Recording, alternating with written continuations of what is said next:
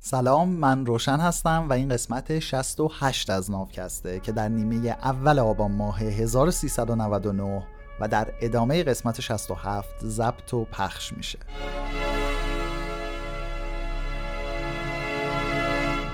چیزی که در حال شنیدنش هستی ترجمه مستقل من از کتاب سیپینز نوشته یووال هراریه امید ناوکست این دفعه اینه که یه روزی برسه همه آدم حالشون خوب باشه و حتی اگه مخالف هم باشن هم با هم مهربون تر بشن. پایان قسمت قبل گفتم که این قسمت کوتاهتر از معموله. این قسمت معنای زندگی. آلدوس هاکسلی سال 1932 و تو اوج رکود بزرگ اقتصادی که جهان قبل از دومین جنگ جهانی تجربه می کرد یه رمان دیستوپیایی منتشر کرد. توی پرانتز دیستوپیا یه جورایی خلاف یوتوپیاست پس اگه یوتوپیا بشه آرمان شهر دیستوپیا به فارسی میشه ویران شهر. پرانتز بسته. اسم این رمان ویران شهری بود Brave New World. به فارسی ترجمه میشه به دنیای جدید شگفتانگیز. تو این رمان شادی والاترین ارزش رو داره و داروهای روانپزشکی به عنوان پایه های علم سیاست جایگزین نیروی پلیس و صندوق رأی شدن. تو دنیایی که هاکسلی ساخته همه مردم هر روز یه مقدار مشخصی از یه دارویی رو می‌خورن که به صورت مصنوعی ساخته شده و بدون اینکه به کارایی و بهرهوری مردم لطمه بزنه همه رو شاد و خوشحال می‌کنه. اسم این دارو تو این داستان هست سوما. پرانتز باز این واژه سوما که هاکسلی تو رمان دنیای جدید شگفتانگیز استفاده کرده به نظرم یه مقدار آشنا اومد. ولی چون شک داشتم رفتم از دوست عزیز زبانشناسم یوسف سعادت در مورد این واژه پرسیدم. ما قبلا یه گفتگوی زنده در مورد ریشه بعضی واژگان توی اینستاگرام ناوکست با یوسف سعادت داشتیم. یوسف توضیح داد که واژه سوما توی این متن احتمالا از فرهنگ هند باستان و زبان هند باستان یعنی سانسکریت اقتباس شده. و گفت که صدای س توی زبونهای هند و اروپایی و بعدا تو زبونهای هند و ایرانی تبدیل به صدای ه شده و به دوره های بعدی رسیده. هاوما با صدای اوی کشیده صورت اوستایی و ایرانی باستان این واژه است و بعدا تو دوره میانه و تو زبون پهلوی هاوما تبدیل شده به هوم با اوی کشیده. و این یه نوشیدنی بوده که تو بعضی مناسک استفاده می شده و نوشیدنش یه جور حالت مستی به وجود می آورده و تعبیر می شده به اتصال به دنیای ماورا. یوسف گفت که داستان این نوشیدنی مفصله و کتاب ها و مقالات زیادی در موردش نوشته شده. حالا از نظر من مترجم از اونجایی که هاکسلی اسم شخصیت های این رمان دنیای جدید شگفتانگیز رو هم از شخصیت های واقعی تاریخی اقتباس کرده بعید نیست که سوما رو هم از فرهنگ هندو ایرانی باستان قرض گرفته باشه. پرانتز بسته. تو این داستان یه دولت جهانی کل دنیا رو اداره می‌کنه و هرگز هیچ جنگ، انقلاب، اعتصاب یا تظاهراتی این دولت رو تهدید نمی‌کنه. چون همه مردم از شرایطی که دارن خیلی راضین. حالا اون شرایط هر چی که می‌خواد باشه باشه. تصوری که هاکسلی از آینده داره خیلی تیره و تارتر و مشکل دارتر از تصور جورج اورول تو کتاب 1984 به نظر بیشتر خواننده ها دنیایی که هاکسلی ساخته خیلی نامعقول و شیطانیه. ولی خیلی برامون سخته که توضیح بدیم چرا این دنیای ساختگی اینجور به نظر میاد. تو این دنیا همه همیشه خوشحالن. خب این خوشحال بودن همیشگی همه چه مشکلی داره؟ این دنیای نامتعارف و ناجور هاکسلی رو اساس این فرض بیولوژیکی ساخته شده که شادمانی مساوی با لذته. اینکه شادی یعنی همون تجربه خوشایند از احساسات جسمانیه نه بیشتر و نه کمتر. و چون که بیوشیمی بدن ما میزان و مدت زمان تجربه این احساسات رو محدود می‌کنه تنها راهی که میشه مردم حد بالایی از خوشحالی رو توی مدت زمان طولانی تجربه بکنن اینه که دستگاه زیست شیمیایی بدنشون رو دستکاری بکنیم. ولی بعضی از پژوهشگرا سر اون تعریف از شادی بحث دارن. پژوهش معروف دانیل کانمن که یکی از برنده های جایزه نوبل اقتصاد بوده از مردم می‌خواد که تک به تک لحظه های یه روز کاری عادیشون رو مرور بکنن و همینجوری که از هر بخش روزشون میگذرن امتیاز بدن ببینن که چقدر از این بخش از روزشون لذت بردن یا چقدر اون لحظه رو دوست نداشتن.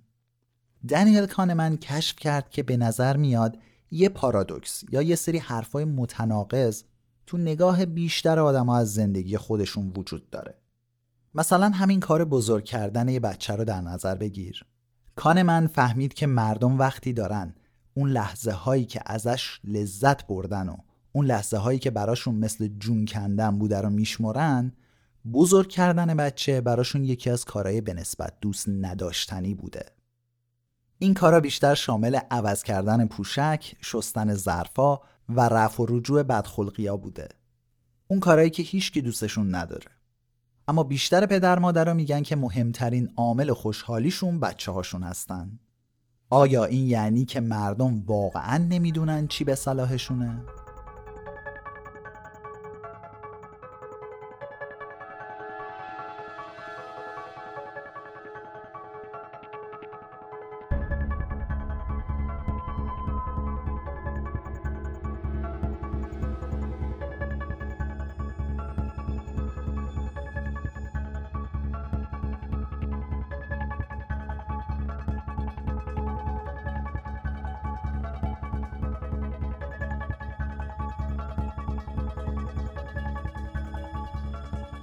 خب این یه گزینه است.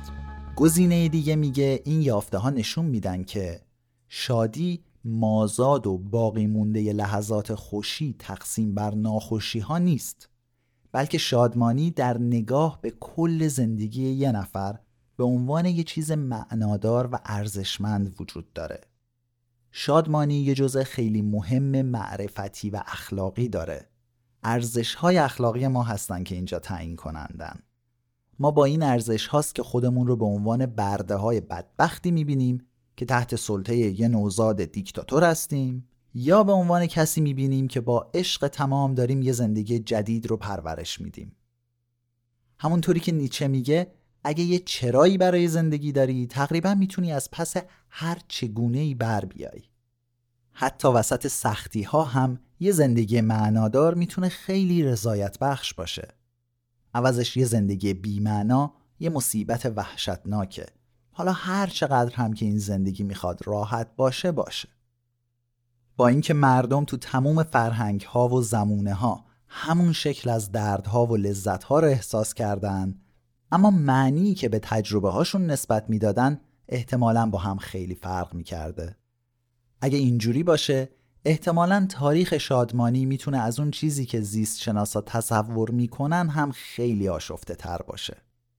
این نتیجه گیریه که لزوما به نفع مدرنیته نیست. اگه بیایم زندگی رو دقیقه به دقیقه بررسی کنیم خب مردم قرون وسطا قطعا زندگی سخت و خشنی داشتن. ولی اگه اونا به وعده سعادت ابدی تو زندگی بعد از مرگ باور داشتن به احتمال خیلی زیاد زندگیشون رو معنادارتر و ارزشمندتر از مردم سکولار و غیر مذهبی مدرن امروزی می‌دیدن. مردمی که تو دراز مدت هیچ انتظاری جز فراموشی و نسیان کامل و بیمعنا ندارن.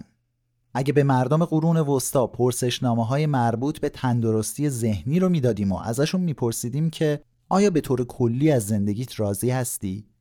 ممکن بود اونا امتیاز خیلی بالایی بگیرن. پس آیا پیشینیان قرون وسطایی ما به این خاطر شاد بودند که معنای زندگی رو توی توهم دست جمعی در مورد زندگی بعد از مرگ پیدا کردن؟ بله.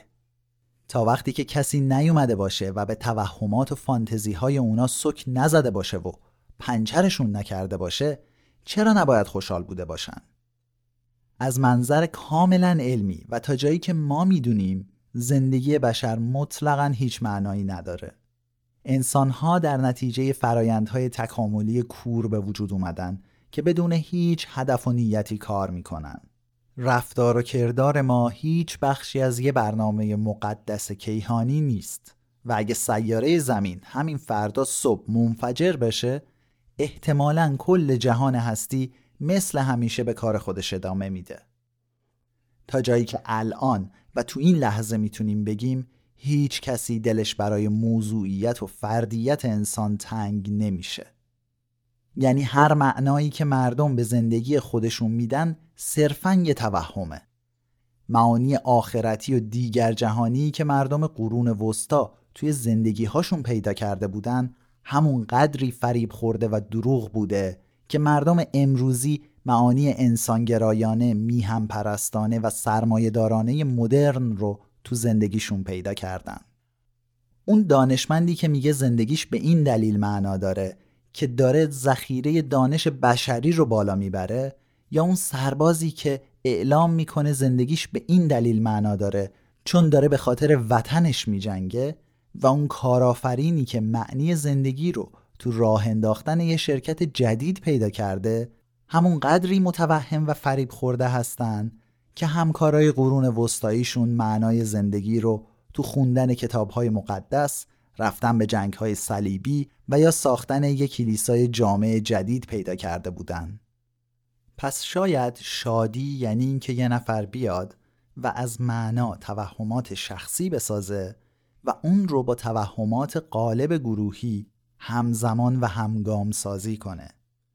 تا وقتی که روایت شخصی من با روایت های آدمای دوروبر من همخونی داره و تو یه خطه می‌تونم خودم رو قانع کنم که زندگی من معنا داره و خوشبختی رو تو همون عقیده و باور ببینم این یه نتیجه گیری کاملا افسرده کننده است آیا شادی و خوشبختی واقعا به این بستگی داره که خودمون رو گول بزنیم؟ این پایان قسمت 68 از نافکست بود. ممنونم که به این قسمت از نافکست هم گوش دادی. می‌دونی که ما یه پادکست دیگه به اسم واوکست داریم. من اونجا از داستان بعضی کلماتی میگم که هر روز باهاشون سر و کار داریم. می‌تونی واوکست رو از همون جایی که به نافکست گوش میدی بشنوی. قسمت های واوکست هم کوتاهن و تا اینجا 6 قسمت اومده. و قسمتاش هم ربطی به هم ندارن. یعنی تو هر قسمت یه موضوع جدایی داریم. خب نافکست رو من روشن به همراه کریشنا به گوش تو میرسونیم و تا به زودی.